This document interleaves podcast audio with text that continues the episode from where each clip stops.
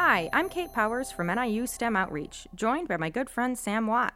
Today we have a question from Annie, who wants to know more about how scientists study stars from so far away. Well, Annie, scientists listen to the stars, of course. Um, that's a confusing answer, Kate.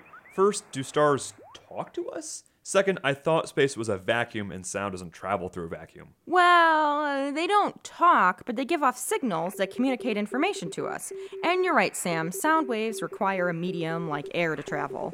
The sounds we hear on Earth come from air molecules vibrating and bumping into each other transferring energy from the source to our eardrums. Since there's no air to vibrate in outer space, sound energy can't travel through the vacuum the same way it does here on Earth. But you told Annie that scientists listen to objects in space to learn more about them. There's no sound in space. What are they listening to? Ah, that's where it gets interesting. They're listening to light. Whoa, whoa, whoa. How do scientists listen to light? Well, unlike sound, light does not need a medium to travel. Light can travel through the vacuum of space no problem, and objects in space give off lots of different kinds of light. Some of that light is visible, but some is invisible infrared and ultraviolet colors that are outside of our range of vision. Radio waves are an example of invisible waves. So objects in space give off radio waves just like the tower here at the station. Yep, and if we tune a radio receiver to the right frequency and point it towards those objects, it will transform those radio waves, which are a kind of light, into sounds that we hear. What do scientists hope to learn by listening to these radio waves from space? Even though they travel differently, sound waves and light waves still have a lot in common. Both have frequencies, which is how fast they're changing, and both have amplitudes, which is how intense they are. Scientists study these waves to learn more about the objects that produce them. By listening to the waves or by turning them into visual information,